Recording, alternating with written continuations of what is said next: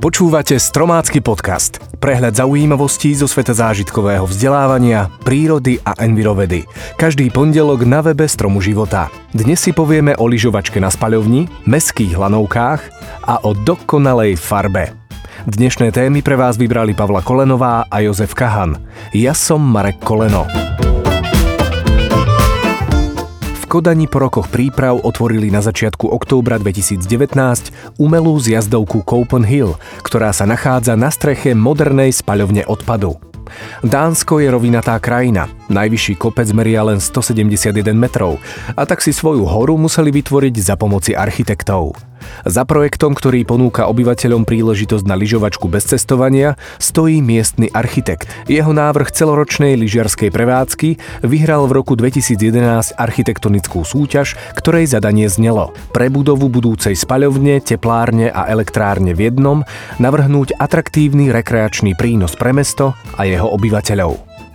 Kodanská spaľovňa komunálneho odpadu, fungujúca od roku 2017, tak spája inovatívnu architektúru a dômyselnú technológiu na výrobu energie.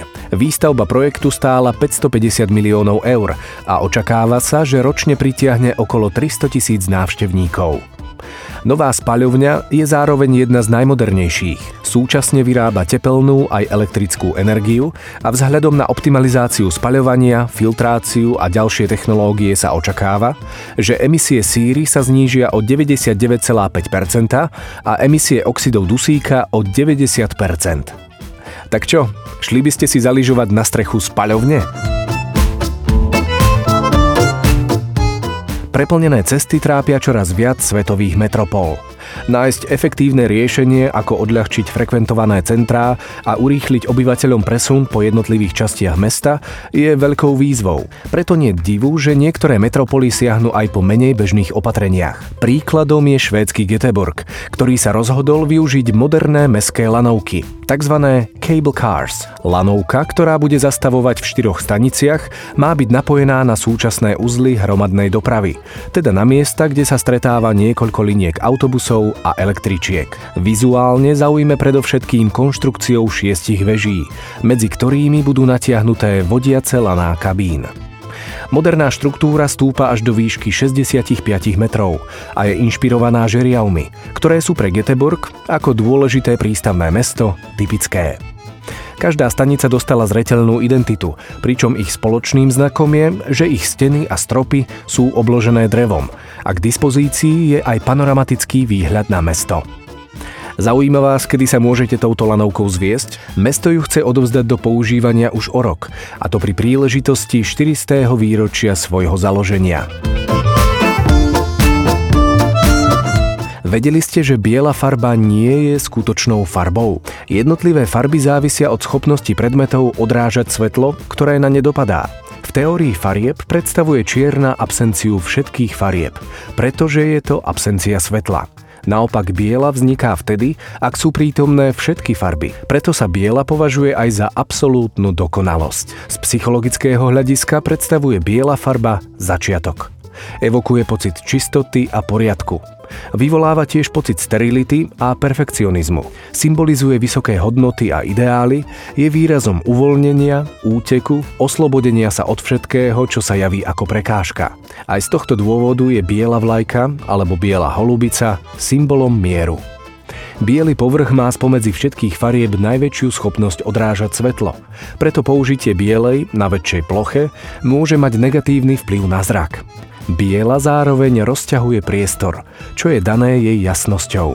A ak ju použijeme v kombinácii s inými farbami, neutralizujeme tým ich sítosť. Typickým príkladom bielej farby v prírode je sneh a ľadovce. V rastlinnej ríši sa objavuje najmä ako farba kvetov, avšak pri živočíchoch na ňu naďabíme skôr výnimočne. Vedeli ste však, že existujú aj albinistické zvieratá. Sú úplne rovnaké ako ostatné zvieratá svojho druhu, ale ich pigment je úplne biely. Napríklad tučniak, opica či nosorožec môžu byť od hlavy po pety bieli. Tris princípy. Pomôžte vašim deťom pochopiť, ako veci fungujú a vytvorte si spolu s nimi vlastný vynález. Dnes si povieme viac o princípe periodické pôsobenie. O tomto princípe hovoríme vtedy, ak sa niečo pravidelne opakuje alebo v prípade, ak nejakú činnosť prerušíme, aby sme vykonali inú prospešnú činnosť a potom sa k pôvodnej činnosti vrátime. Tento princíp využívajú napríklad blikajúce majáky na policajných autách či sanitkách. Ďalšími príkladmi sú semafor, prerušovaná siréna alebo osviežovače vzduchu, ktoré sa zapínajú v pravidelných intervaloch. Vedeli by ste vytvoriť vlastný vynález alebo vylepšiť existujúcu vec, pričom využijete predstavený TRIS princíp? Skúste o tom s vašimi deťmi popremýšľať a dajte nám vedieť, či ste boli úspešní. Viac informácií o TRIZE nájdete aj na stránkach Stromu života. Tak to bolo z dnešného podcastu všetko.